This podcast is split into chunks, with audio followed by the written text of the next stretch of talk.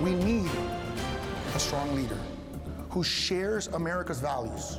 Over the campaign for president under scrutiny. Please do not record. Oh, oh, whoa. You just grabbed my phone. I just asked you to put your phone down. Don't put the phone in his face. Okay. You can record, but don't put the phone in his face. Questions about the mayor's money. Questions about his future. How about the developer money you took? Miami Mayor Francis Suarez with us live. The next leader of the House. What I would like to see is a house where every decision hasn't been worked out in advance. South Florida represents, hinting at a new day. grand speeches with beautiful sweeping visions and then sometimes it's more difficult to operationalize those things. The plan, the priorities, and the politics. Speaker designate Daniel Perez live. If there's one thing I know, it's education. Off to the races, eyeing the school board. So the last six years, I've been looking for that something bigger. I just couldn't sit on the sidelines anymore. Two public school veterans, one already in the headlines. The big news of the week and the newsmakers live this week in South Florida. Good Sunday morning. Hello, hello. I'm Glenna Milberg. We begin with the Miami mayor with us today for the first time since his run for president and facing questions about his actions as an elected official and your right to know about that. Days after this video was made public, the mayor reacting physically to Herald reporters recording on a cell phone at City Hall, Francis Suarez then arranged a round of local interviews, of which this will be one. Some developing Miami news first. Last night, Miami commissioners, the four of them remaining, voted to keep open the District 1 seat of arrested and suspended Commissioner Alex Diaz de la Portilla until voters fill it in the election in November. Diaz de la Portilla is fighting criminal accusations of selling his vote and influence.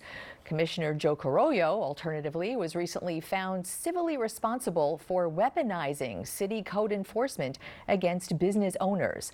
But back to the mayor. Francis Suarez has been under scrutiny for payments and gifts from people doing business with the city and income from more than a dozen firms during his time in office. The first indications of that came only recently from required financials Suarez had a file for his run for the presidency. So today we talk about that as well as the mayor's role going forward, the functioning of a city with two fifths of its principals fighting corruption allegations, and where all of this is heading for him. Mayor Francis Suarez, welcome. Thank you, Glenn. It's wonderful to be with you on a Sunday. It's not a bad day to be in City Hall working uh, with a beautiful day like this and a beautiful background. Yeah, what are you doing today there? I'm, I'm, I'm here. I'm working. I'm working for for the people of the city of Miami. Talking to you. It's part of my job. Well, we are going to talk all about that, and um, and I want to I want to begin going forward, really, and then we'll backtrack a bit. But you're just back a month from the presidential campaign trail. You are in that position for another year before your term limited. Mayor, you have expressed such frustrations often in your tenure about how limited the role of Miami mayor is by city code. It's uh, it's veto power, but it's no vote. The commission kind of has that juice. So so what is your agenda for the next year? You know, it also doesn't have any administrative power. You know, I, I tried to change that uh, when I first got elected, uh, maybe naively, um, when I was elected uh, in 2017 by 85% of the vote. I thought I had a mandate uh, to change the system of government to make it more accountable, uh, to give the mayor more ability to actually make decisions. And unfortunately, the voters rejected that. That's that's part of the democratic process. So, my vision going forward is to focus on on the issues that our residents care about. I think we're, you know, and I know the narrative around City Hall right now uh, by many is not positive, but I like to focus on the things that I think are very positive. We just lowered taxes yet again. Um, I had set the lowest tax rate in history. Now we lowered it one more time. We have a 14% growth rate. I think that's the highest growth rate in our history. We're number one in wage growth. We have the lowest unemployment in America. And our homicides this year are 40% below last year, which is a per capita 1964 low. So this year, we want to focus on continuing on those wins, but also focus on some of the things that our residents are struggling with. We know affordable housing uh, is a major issue in our city and across America, frankly. We have $30 million still unspent from the Miami Forever Bond. I want to make sure that that gets put to work immediately. Um, and then the, I want to work with commissioners, even though I don't have a formal role in this, in extending our CRAs, because that could create hundreds of millions of dollars more of affordable housing money. And we leverage that at somewhere between a, a 10 to 1 or 20 to 1 rate. So that could create billions of dollars of affordable housing for So- our residents. Got it. So that was, I feel like I'm listening to your stump speech. All of that, that's a great tight list. I, I want to go back to something that you said. You, um, you actually tried to pass an initiative you just mentioned as a strong mayor. That did not come to pass. But during that campaign, I remember you were outlining the reasons why you thought that that would be a great idea. Um, that was what 2018. It didn't come to pass, and you had said during that time that you were very frustrated because when residents and your constituents called you to get a pothole fixed or something like that, that they expected you to pick up the phone, call the department head, and get it done. But you're not allowed to do that. You're not allowed to call any department heads. You're not allowed to take those actions and direct people, the staff in the city, to help your constituents. And I remember that was very frustrating for you. It, it was, and it still is. You know, obviously, all we can do is when we get a complaint that comes into our office, we do we refer uh, to the administration. The administration uh, takes whatever action they deem appropriate, or, or and we really don't have uh, any sort of recourse other than something very dramatic like firing the city manager, which of course I would not do because the city manager is doing a phenomenal job, and you can't you can't take that kind of dramatic action when one little thing isn't done to your satisfaction. So look, that I, respect the voters' desire. I've worked within the charter uh, to to accomplish the goals. And I'll just say two two quick things. One is to correct the record a little bit. I have two years left. I think you said I had one year's left before I'm termed out. As of November, I have two You do years left. 25. I'm not good at math. It's okay. You're right. I- I- most people think it's it's even number years, so that's to be forgiven. And then uh, uh, the second part is that you know uh, we got to also f- uh, focus on flood mitigation. I know I was going through a, a list of things, and you sort of it, it could get long-winded, but uh, we do need to focus on flood mitigation. We have a lot of money from also the Miami Forever a bond that it still hasn't been programmed, and I want to focus my last two years to make sure that we're as resilient as possible when I leave. As we learned this weekend, that is critical. All right, I want to I want to bring it back, wind back to something. I want to go back to constituent services because because that becomes very relevant right now because as you know, Coconut Grove developer that you were working for is under investigation now, having a boatload of problems on his own. Rishi Kapoor with Location Ventures. Uh, you have acknowledged pay being paid by him ten thousand a month for more than a year, one hundred seventy thousand dollars, and during that tenure, he called you, he met with you, he was having problems getting some zoning issue resolved, and that zoning issue was resolved by the city. So those two things, the the payments to you and the resolution of his zoning problem, I, I'd like for you to kind of connect those dots for constituents. Was that payment for getting things done in Miami? Absolutely not. Um, I, I work for him. I, like I said, I've admitted to working for him. Uh, I work for him on things unrelated to the city of Miami. In fact, there was a conflict provision uh, in the agreement which prevented him from asking me for anything related to the city. Um, and I had absolutely no involvement in his approval. His approvals uh, were based on an email chain that I was not involved in. Uh, every single member of the administration, as you said, I don't have the power as mayor to solve the problem anyhow. But when you refer it, um, every single member of the administration, uh, including the member of my office, did not talk to me about the issue. They've said that publicly. So this would really you would you be surprised to to know that he said you did? He wrote an email October 22nd asking Laz to thank the mayor for his support and assistance. And and also some of the internal company memos have him meeting with you, have the people involved in this project saying that, well, let's get Rishi to talk to the mayor as they were having problems. Did, did you see this? Does that surprise you? Are these are It- these it- are, it are these are these valid?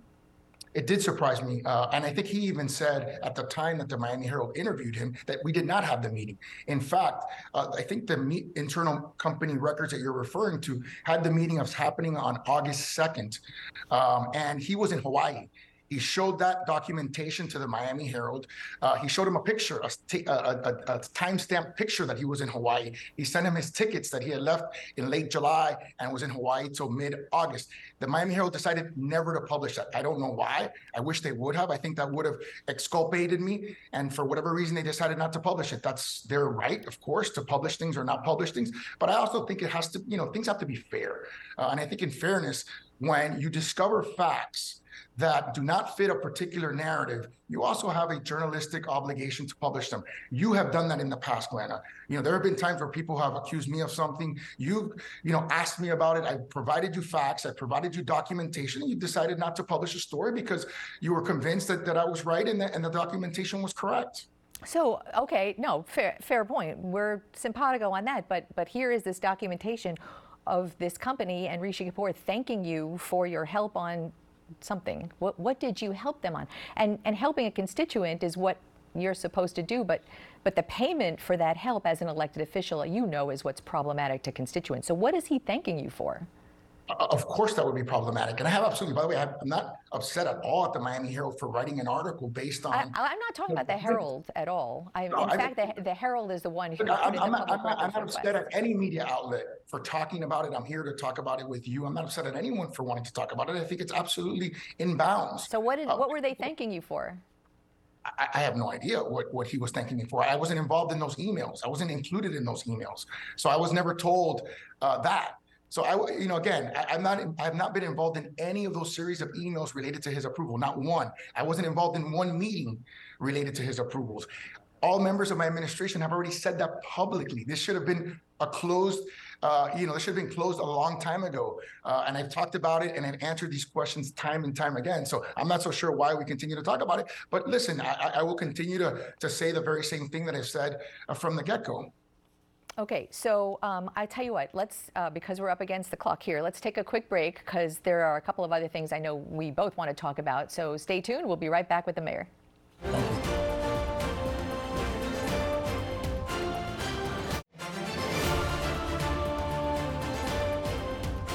We are back with Miami Mayor Francis Suarez. Our first chat with him since he's back from the presidential campaign trail. Maybe in another show we'll talk about that experience. We got a lot to talk about. One more money question, if you will indulge us, and uh, and then I want to get to a state of the city. But Mayor, you were elected in 2017 as mayor. You are you are term limited. This is your second term, as we talked about before. You, as mayor, make $96,000 in salary. Some benefits bring it up a little bit. Um, in the six years that you've been in office, and your net worth, and this is something that elected officials uh, make public. This is not a personal thing. This is something your constituents need to know. That in office, your net worth went from a little bit below $300,000 to more than 3 million. And our first look at your financials are what you filed with the FEC, the Federal Elections Commission, when you ran for president. Uh, 15 s- firms or so, banks, uh, equity firms, wealth managements who you have been consulting for for salary. Can you explain to your constituents what you do for these companies and and have they hired you because of your position as mayor of Miami? And how much time do you spend for them and where why do they pay you this money? Well, look, when you do disclosures, you do it for a range of time. So there are a lot of poten- potential uh, uh, companies that you disclose, but right now, currently, I work for a law firm, uh, which is one of the most prestigious law firms in the world. I've been a lawyer for 20 years. Um, I've been in a public official, by the way, for 14 years, not six. Uh, and I've been a practicing uh, attorney uh, and a private sector uh, person who works in the private sector the entire time. Uh, many people may not know, and this is one thing I would tell our constituents, that 31 out of the 34 mayors in our county are working mayors. You have many other mayors who are lawyers, lawyers who work for contracting companies, lawyers who have small businesses. Oh, 100%. I, and and every I just- I just wanna 100% people because- work in the private sector. I guess I guess the question if I can Sure. short circuit that is would you, these companies didn't hire you when you were not an elected official. And and that's um, you know, that's just a red flag to people who see their mayors working in the private sector private sector companies that might benefit from their elected position. That really is the crux of that. Well, listen, I'm laughing a little bit because uh, when I wasn't an elected official, I was 30 years old. so I had just started as a practicing lawyer. You know, I've been, uh, you know, someone who has thankfully uh, uh, progressed and had success, which is something, of course, I don't apologize for. I'm, I'm a father, you know, I'm a parent. I want to do, like every uh, member of my community, I want to do the very best for my family. I'm entitled to have a private life. I'm entitled to have private employment. I'm entitled to be successful, uh, and I'm entitled that people find value in in, in my work and my work experiences uh, and in my uh, background uh, and in my resume. And so that's something that I should be, you know, proud of, uh, not something that I should be ashamed of. And like you said, it's something that I disclose, even in the federal case, at a level of every income opportunity over five thousand dollars in gross income. So basically, every single thing that I've ever made money on, I disclose. I don't have a problem disclosing it you know, sometimes they, I get criticized for how I disclose things. So there's a different threshold under the state that there is under the federal government. It's much stricter under the federal government. And I welcome that. When I ran for president, I knew that I was going to have to disclose all these things. And I was not in any way, shape, or form afraid of it because I have nothing to hide. I disclosed it. You know, I'm successful. And, and you know, thankfully, we live in a country uh, where that's possible. One of the things that was not disclosed until very recently, when it was brought up in the press, was, um, and in fact was under an ethics investigation, which is now closed on a technicality, not on its merits, were a lot of the what appeared to be gifts, perks, uh, the the World Cup in Qatar with David Beckham, the F1 races with Citadel hedge fund manager Ken Griffin, these people, of course, with business in front of the city. A lot of these VIP experiences that you have that bubble up in these beautiful pictures on social media uh, worth thousands of dollars, maybe in aggregate tens of thousands of dollars. Those were not disclosed. And I wonder, Mayor, if you can talk about were those personal appearances? Were those uh, mayoral businesses? And why not disclose the value of those gifts that you got? Well, the, the question presumes that I didn't disclose them, uh, which of course is not accurate. Uh, you know, I, I, first of all, many people have told me that they expect me as the mayor of Miami to attend these events. Uh, I helped bring Formula One uh, to Miami over the course of multiple years, um, and and so it's arguably something that I would do in my official capacity. But but in the case of Formula One and in the case of uh, of, of Citadel, I paid for that myself, and in fact, I disclosed it to a member of the media when I didn't have to. Well, actually, Ken, Ken Griffin's spokesperson said that he paid for them. No, I, I, I reimbursed him for it. So, it, but what happens is I was invited. I went to the game and I reimbursed him because he was a lobbyist and I could not accept a gift from him. So there are rules related to what who you can accept gifts from, who you cannot accept gifts from. Since you cannot accept a gift from a lobbyist, I paid for it and I disclosed it when I didn't have to because you don't have to disclose for gifts that you don't get. Right, right? but you, you see, you see, you know, you know why that's problematic because I guess questions are, well, why not just pay for it in the first place? And and if you did repay them, constituents would want to see the documentation of that. But you, you see, Mayor, why why there are so many questions about thousands of dollars of of gifts that you reimbursed rather than paid for, and in one case gave several different answers about the amount that you did reimburse. So there, you understand why that's a problem for an elected official answering to his constituents. No, no, Glenn, I don't. Uh, I think there are there are laws and there are rules, and you have to follow them. And so, if you pay for something, it is not a gift. So, therefore, it does not have to be disclosed. I would. I don't know where uh, someone maybe in the Miami Herald was confused with how I answered them when I disclosed information that was not required of me to, to disclose. I disclosed it anyways, which was the amount, and they were confused as to how much or how many days the amount paid for. Um, but that's not my fault. Uh, again, was- I, I really, I, this isn't about the Miami Herald. It's it's about an well, elected official with this I know, constituents. But, but if let me let me just ask the question. It, it is the the Citadel spokesperson who said originally who, who put it out into the public that this was paid for by Citadel. And if you bought these tickets or reimbursed the tickets, why not just buy them in the first place? Why not report it? And, and I guess the last question is were you at those races as the mayor of Miami or as a private citizen? So, in an abundance of caution, like I said, I paid for it. Uh, and what happens is you get invited to, to something. And then, like, for example, I don't know if you remember when I went to the Heat game and, and, and it was written about as well. Uh, I was sitting in the front row. I wasn't hiding from anyone. I wasn't trying to get a gift sort of, uh, you know, secretly. I sat in the front row. Uh, I watched the game. The Heat won the playoff game. Okay. And then I had to disclose that as a gift, which I did. By the way, that takes time and the law affords you an amount of time. It gives you a quarter after the quarter in which you receive the gift. And there's a reason for that. The reason is you have to figure out exactly how much it costs. So, for example, in a Miami Heat playoff game, okay, the person person who gets season tickets doesn't pay individually for that game. So you have to figure out what the market value is uh, and all that. And that's what I did. I went with the highest amount possible as a gift disclosure, and I disclosed it, which I believe is in part why the Miami-Dade Ethics Commission dismissed uh, the case. And I think I think it's it's unfair, uh, you know, for the headline not to be, you know, mayor's ethics case dismissed.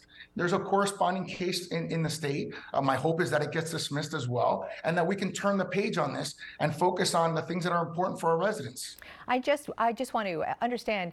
This is actually just a factual question. I don't want you to feel like fair or unfair, because what's fair for constituents is to know what their elected officials are doing and with whose money they're doing it. So, so the the uh, World Cup in Qatar in 2022. You were there with David Beckham. You took two city taxpayer paid security with you. I'm not sure I have seen any documentation of who paid for you on that trip. Has that been filed? But that that assumes you that you need to see some documentation. So you see documentations under certain circumstances. Uh, the fact that I have an executive security detail um, is something that I've had. They travel with me everywhere I go. Um, you know, and that's part of the Miami. Right, Mayor, and I hope you enjoyed the World Cup so, for sure. But you were there with someone who's but, but, doing that, city business. That the that's the point. Lana, the point is that we have rules, and there are uh, accountability measures when you don't follow the rules, like filing an ethics complaint. And what happened was someone who was a, a partisan activist filed a partisan uh, filed a, a complaint against me, which they have every right to do. They're a Miami resident apparently, and that was dismissed. And hopefully, at the state, it will be dismissed. And hopefully, we can turn the page on these questions and focus on positive things for the city of Miami, which is what we should be doing, not where I go. Okay, but just a just a point of context, it was dismissed on a technicality, not because of the merits of what that's the your, That's your perspective. I mean, that's that, not. That's what the ethics commission wrote. That's I. No, the ethics commission wrote. That's not what they wrote. What the ethics commission wrote. When, when I get off the air, I'll send it to you what the ethics commission wrote so for your here for your uh, watch, your listeners to see is one of the components of filing a valid ethics commission is you have to have personal knowledge yes and what he did was he included a variety of miami herald articles as the basis for his complaint and therefore was dismissed i don't know how you call that a technicality i call that following the rules and the rules were not followed it wasn't a, a basis complaint it wasn't a complaint with basis and it was dismissed and hopefully it will dis- be dismissed at the state that's my hope I guess my technicality meant it wasn't about the actual allegations of what you did and how you paid. It was that he had no standing. That's so. Anyway, um, we have successfully run out our clock. I hope you will come back because there's some things in the city to talk about. And I really kind of want to delve into a lot of those things that you said at the beginning of this interview about um, some of the things the city is doing. And so I hope you will join us again soon. Always. Thank you. Of course. Thank you for the opportunity. Thank you, Mayor. Got it.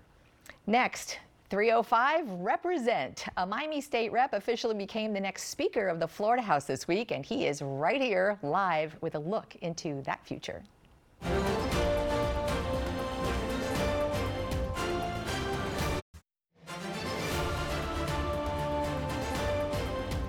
For the second time in a decade, the Florida House will be led next by a speaker from South Florida. Speaker designate Daniel Perez, our Miami Dade, takes the gavel in 2024 and this week was officially designated in a ceremony at the Capitol. When he does, he will have the Republican majority in the House to advance his agenda. What that agenda will be and what the governing culture he will foster or maybe demand. Just a few of the questions for Speaker designate Danny Perez live with us today. Good morning and congratulations. Glenna, thank you so much. Uh, good morning to you and to the rest of your viewers, but thank you for the congratulatory message. It's it's an honor for me, my family, my friends, but really for the entire Miami community. I know, and I will say that because we've been in Tallahassee covering a lot of things, and po politics aside, you are very well respected and beloved by people on both sides of the aisle, and so um, it's a, it'll be a really great two years 24 to 26, it's a long way away, but unlike we in news who do things day to day, you plan a lot further ahead. So um, I want to I want to get a sense of when you take this gavel, you expect um, you expect the state to get a little extra, this part of the state to get a little extra juice from state government. well, look, I, I actually I might get faulted for it far too often, but uh, I'm a Miami guy. This is where I grew up This is where uh, I work. This is where I'm raising my children. This is home. And I want to make sure that we take care of Miami Dade, but really the South Florida community.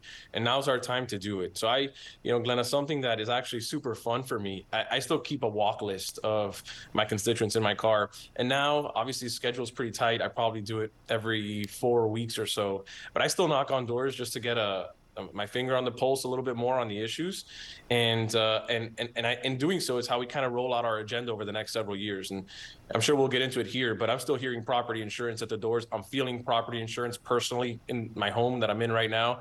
Uh, so so yes, it, we we will focus uh, on Miami-Dade County moving forward. I, you know, I um, I watched your speech. I heard you say that. I do want to talk a little bit about property insurance. What what has gone and what ha- what is to come. But I want to sort of get a, a, a more of an overview. Um, talk about some things that you said in your speech at the at the designation ceremony. But first. Um, is there an agenda yet? Is that fair? Do you have the the start? Uh, you have a pad where you're starting to build an agenda for next, the following next session? So, Glenna, as you know, I don't start until November of 2024 as a Speaker of the House. Currently, I'm the Speaker designate. Yeah. So, over the next 12 months, we'll continue to focus on Speaker Renner's priorities, which he's done a phenomenal job as Speaker in Tallahassee. He's been able to tackle affordable housing, workforce housing, education, especially here in Miami Dade County. I think a huge win for me and the delegation from Miami Dade County, and by the way, in a bipartisan manner, was making sure that our students receive more money than ever before in the history of the county. Uh, every student here in our county is receiving more funds today than they were a year ago. Uh, we've also been able to tackle property insurance, and we'll continue to do that agenda. But at the same time, Glenna, you're right. I do have my own priorities. Uh, we'll continue the property insurance conversation. We have to until we find a solution. We'll fight inflation as best we can on a state level. And then the last one, which is a little personal to me, uh, it's not such a popular issue, but for me, it's it's at the top of my list. Is making sure that people with developmental disabilities, people with autism, making sure that that they have the necessary health care coverage for them, which today sometimes doesn't exist because there's there is a wait list that that happens in in today's society. So does that mean that you would consider what past governments have not in this state is Medicaid expansion? It's not necessarily Medicaid expansion. I would I would uh, assimilate this to what Speaker Sprowls did about a year and a half ago. Mm-hmm. If you remember, we were having issues with uh, women who were giving birth, and after three months, the state wasn't extending their health care coverage. And then we were having complicated issues, and so we extended their health care coverage to about 12 months. And that was a big win. And again, in a bipartisan manner, which is what I love about Tallahassee, Glenna. You know, I'm a Miami guy. I grew up here. I went to high school here, but Tallahassee is a special place. I mean, we, we really do focus on, on things in a different way than, than most governments. But my, my point is, uh, we did that for, for women that were struggling with healthcare c- coverage a couple years ago. And I would like to do the same for people with special needs. I think we have to look at how we can move the needle. It's not about the exact funds that are being used and, and increasing the funds. Sometimes it's about the way we go about providing the healthcare services. For example, we just we just initiated a pilot program here in Miami-Dade County that we just passed in the last session which is going to move the healthcare uh, program from a fee for service model to a managed care model. Again, it's a pilot program, but we're trying to extend our services a little bit more than we can today with the same amount of funds. And if it works, we can roll it out to the entire state. Hmm. I know mental health is going to continue to be much more of a focus. We saw it this past session, we see it in the upcoming session already. Um, Mr. Speaker designate, I want to ask you about some of the things that you said in your speech on Monday. You said, members, we are in danger of becoming a conveyor belt. What did you mean by that? I don't want the rubber stamp. I don't, Glenna. I don't. You have to remember we're a, we're a part-time legislator, so we all have normal jobs. We all spend most of our time in our districts. When we go up there, we have to be laser focused on what the real issues are. And if you continue to listen to the speech, I talk about asking the members that if they have something to say, make sure it's unique. Make sure it's something that really matters. Make sure it's something that is really going to make a positive change in your communities. The rubber stamp model, the, the model of only submitting a bill because it's it's it's what's important to a special interest group, it, scratch that for a second get on the road, knock on the doors, get into your homes here in Miami, have the Cuban cafecito, and really think about it. Is this going to change the, the lives of my constituents for the better? I don't want the conveyor belt where people go up there, they get a rubber stamp, they submit a bill, it gets filed, it passes, gets signed by the governor, have you really changed anything? If the answer to that is no, then those bills have to they have to they have to get cut out. We can't be doing those. So that that's interesting. So let's apply that to property insurance because the raft of bills that passed pro- for property insurance uh, my understanding anyway was that it was really focused on righting the market so that that insurers would come in with the thought being that competition would happen and prices would go lower. But it really did nothing to lower prices at all. In fact they're still going up as you know because you hear from your constituents. But those bills passed with huge participation from the insurance industry. And I think um, some lawmakers have told me well that's how we learn. We learn from the lobbyists. Know a lot of people think lobbying is a bad word, but but lobbyists really are in a position of educating lawmakers, and then there are the political contributions from these. So apply that not a conveyor belt to that real life process of lawmakers needing to learn things from the industries they're addressing. But I've been in the House for six years. Every year we have a conversation about property insurance. The truth every solution we have applied hasn't solved the solution yet.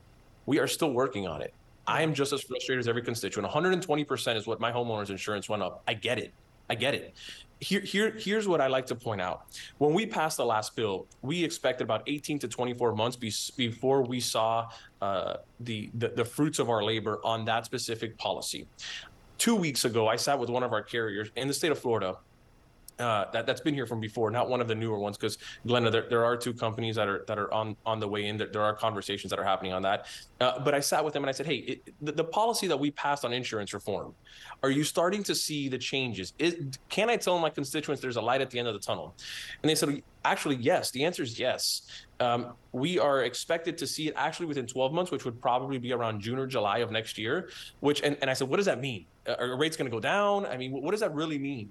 Because I got to be able to relay this message. And they said the increases were happening at 13% at best. They said, as of right now, we're expecting those increases to go to about 6% by next June or July. So at least we're trending in the right direction. Again, Glenna, not the solution in totality. There's still a lot that needs to be done. My greatest concern right now, and this is and this is you and I, Glenn. This is you and I talking. My greatest concern right now. Look, Miami, we're such a family-oriented community. We care about our culture. We care about our friends. We care about our neighbors. I am seeing people have to choose between staying in Miami to be with their family and friends but have to find a way to make those extra dollars to pay for their homeowners insurance. Yeah, 100%. Things and move somewhere else. It's insane. We, we, we, report on those people, 100%. Um, Mr. Speaker designate, can you just sit tight? Let us take a two minute yes. break. We'll be right back with more.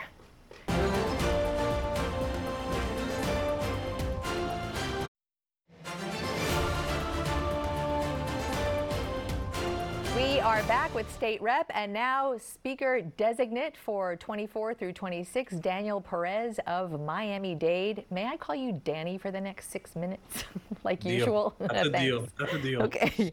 So you said something before that I, um, it really kind of piqued my interest that I want to go back to, and and I think you are right when you say I've seen this in Tallahassee that there is a lot of bipartisanship that goes on in the halls and in the Capitol.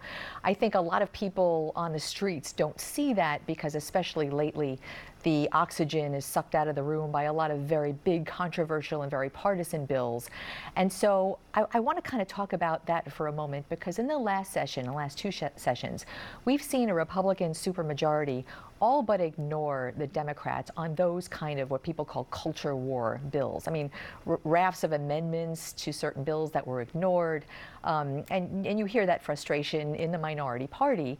So I was wondering, with that kind of spirit, when we go into this coming session with Speaker Renner and then yours, is there an eye toward kind of clearing that air and bringing back the collaborative um, atmosphere that, that there once was? Yeah, Glenna, look, I um, you know, when people bring up the culture wars or the social wars, I'm very quick to fight back on the definition, and I'm going to explain to you why.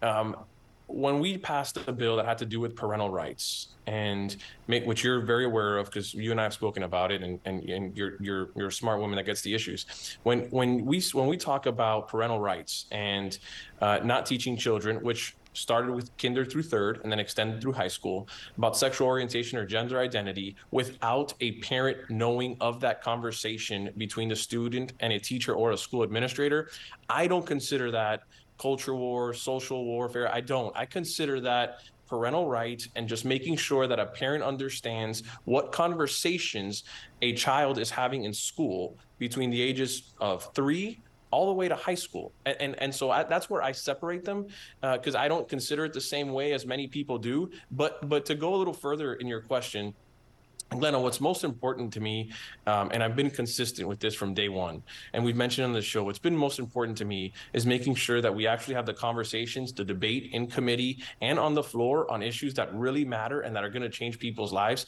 in a bipartisan way. We've spoken about this with Fentrice Driskell, who's going to be the minority leader. She's the minority leader today. We've spoken about that um, for the next several years, and she's a friend of mine. So it's you know it's something where we understand the priorities, and the priorities here, quite frankly, are, are still property insurance insurance. Um, but I hope that answers your question. Uh, it kind of does. I guess, um, like Fentrice Driskell, I think what she said is okay, well, let's wait and see. And so I think for a lot of things, we have to do that because we're more than a year away.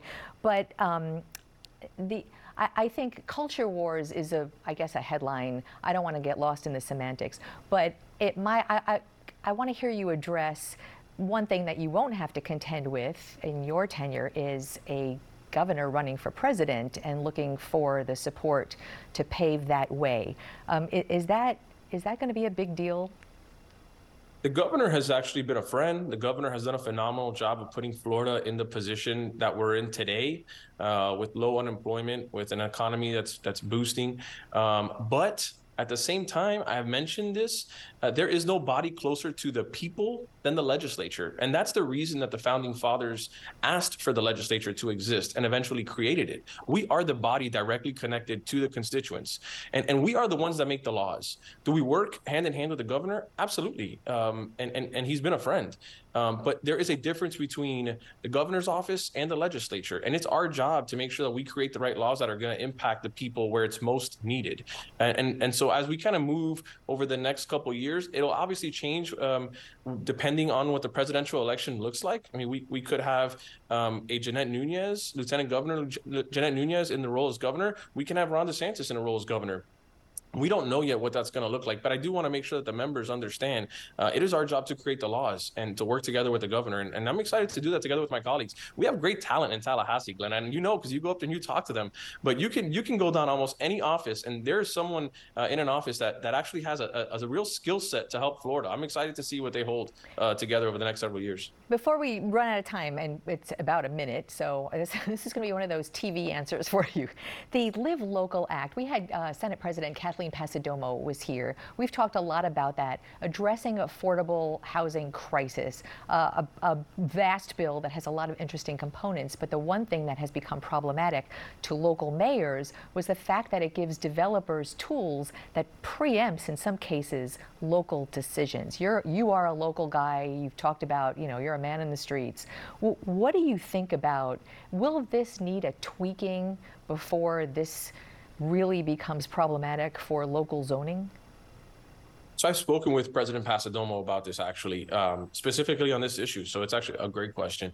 Uh, there, there are um, other conversations that are being had right now and eventually will be put into a committee um, on making sure that the details of the live local act if it needs any fixes that people are going to be able to have the opportunity to put their input into whatever next version exists. We're lucky we're going to have senator passidomo with us senate president passidomo with us for several years and, and she's a figurehead in this world and so she said it herself she's not done. Um, and we're not done in the house either. We're going to continue to work together to see what fixes we can do to make it easier um, for people to implement the live local act. When we talk about live local, we keep talking about affordable housing. I also like to talk about workforce housing. Going back to what my greatest concerns are, which is people, I'm a young guy, I'm 36 years old, people of my generation having to pick up and move to another state because they can't start their lives here. That's a concern of mine. And workforce yeah, housing one, is going to help with 100%. And affordable just means affordable. I don't know how that ever came to mean anything but, but we got to afford it, right? Speaker designate Danny Perez, great to have you with us on your week of designation. Congratulations again, and we'll see you right back here pretty soon. Thank you, Glenna, and thank you for everything you do. It's important that your viewers get an opportunity to get to meet us. I appreciate you.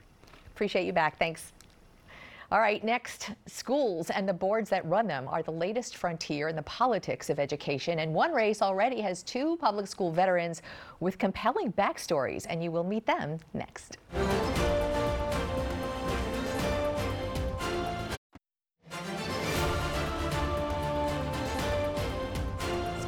Elections are still more than a year away, but the runway is a long one for candidates filing in a year of major changes to Florida schools. In one Miami Dade race, a new candidate comes with a high profile already, challenging a public school veteran already raising money in support. Hatzel Vera now with an early profile of this District 7 race. If there's one thing I know is education. A former principal is in the running, and so is a former teacher turned tech entrepreneur. I just couldn't sit on the sidelines anymore. A year out, but the race for Miami Dade School Board in District 7 already has two solid contenders. At the same time, I'm telling you, man, it's been a blessing. Meet Javi Perez, the former South Dade High School principal who defied the odds after almost losing his life. Is it terrible? Absolutely. Uh, but my kids are going to have a father. You know, I'm not dead.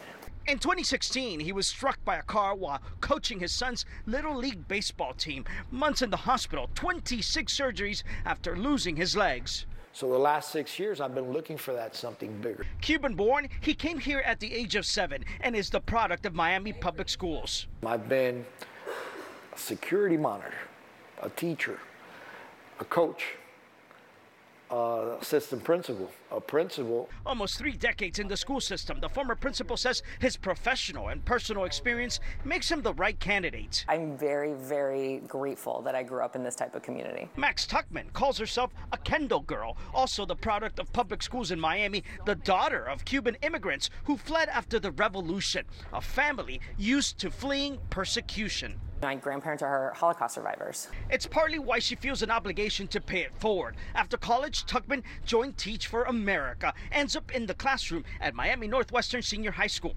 Fast forward to 2017 when she created an education interactive video calling platform called Caribu. So you can read, draw, play games together. It's all this kind of, we call it a virtual play date. Um, but the idea is that kids are learning. The app took off during the pandemic. Apple in Time called it one of the best out there.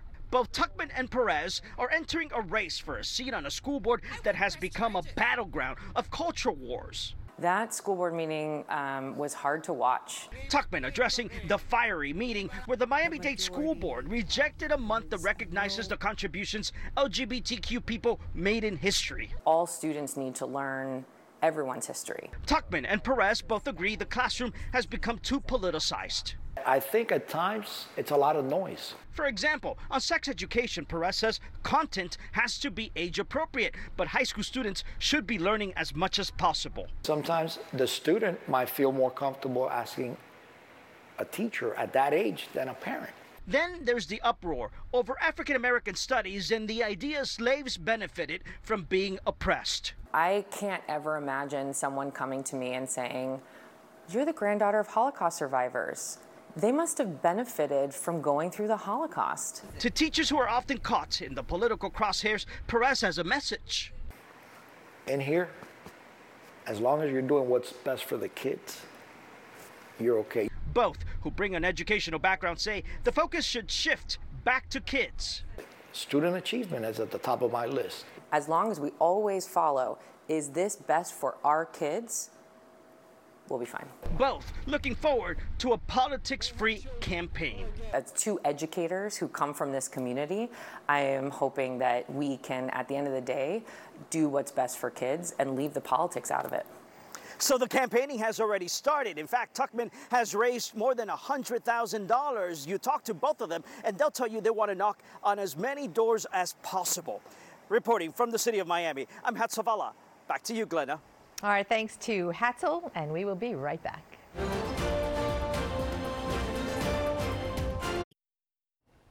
To rewatch today's interviews or listen to the podcast, just scan that QR code right there with your phone, and it takes you right to the This Week in South Florida section of local10.com. And don't forget, we love to hear from you about anything in the news. Reach out on email or social media. Have a beautiful Sunday. We really appreciate you being here with us.